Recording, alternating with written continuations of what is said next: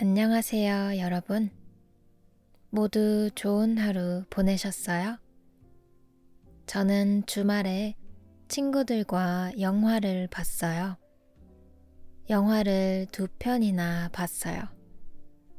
그리고 밤늦게 집에 돌아왔죠. 저는 집에 돌아가는 것이 항상 신나요. 저를 기다리는 고양이가 있거든요. 고양이의 이름은 엘리예요. 저한테는 세상에서 제일 예쁜 고양이에요. 여러분도 반려동물이 있나요? 집에서 여러분을 기다리는 친구들이 있나요? 오늘은 한국의 반려동물 문화에 관해서 이야기해 볼게요. 예전에는 애완동물이라는 단어를 썼어요. 그런데 몇 년 전부터 반려동물이라고 쓰기 시작했어요. 반려동물은 함께 살아가는 친구 같은 동물이라는 뜻이에요. 한국에는 정말 많은 사람이 반려동물을 키워요. 물론 개와 고양이가 제일 흔해요. 그런데 도마뱀이나 거북이를 키우는 사람들도 많아졌어요. 또 저는 앵무새나 토끼를 키우는 사람들도 봤어요. 세상에는 아주 다양한 동물이 사람과 같이 살잖아요. 한국도 예외가 아니에요. 다양한 사람들이 다양한 동물들과 살고 있어요. 한국에는 아파트가 많아요. 10층에서 30층까지 있는 아파트들이요. 그래서 반려동물들도 아파트에서 많이 키워요.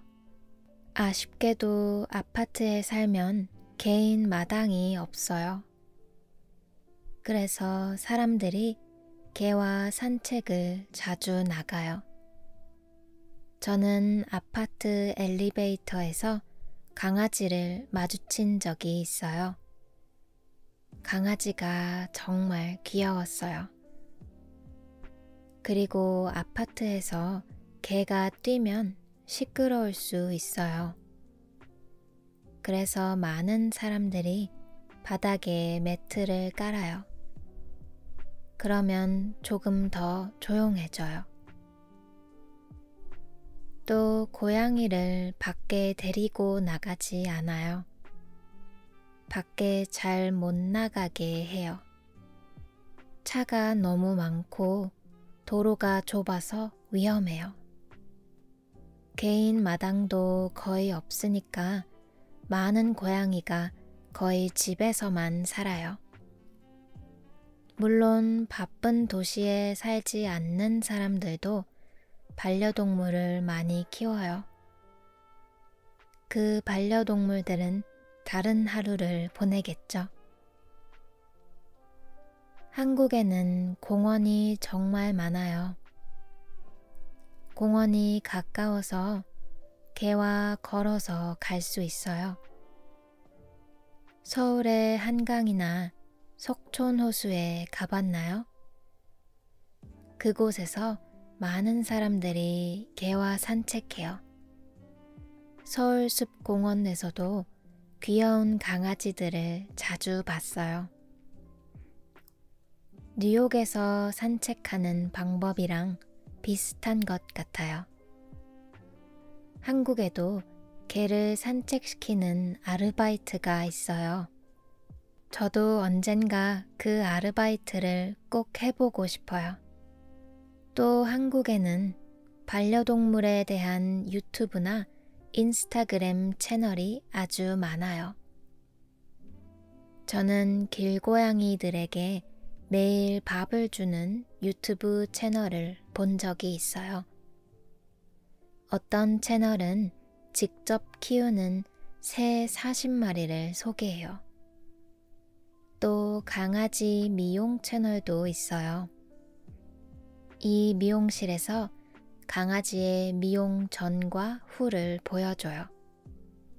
강아지들이 너무 귀여워요.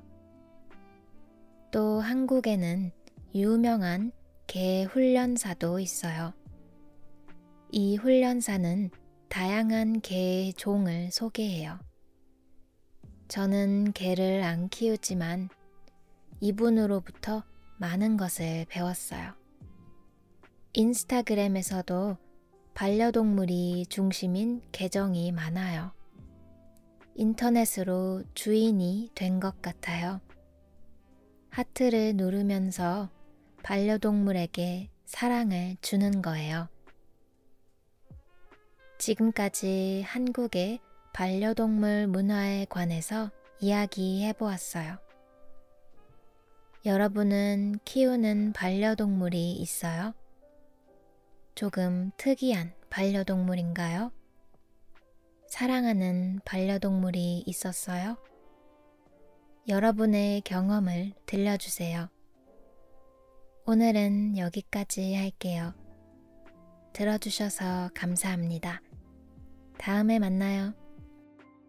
You can find the script for this video and a link to my YouTube channel in the description of this podcast. Thank you again for listening.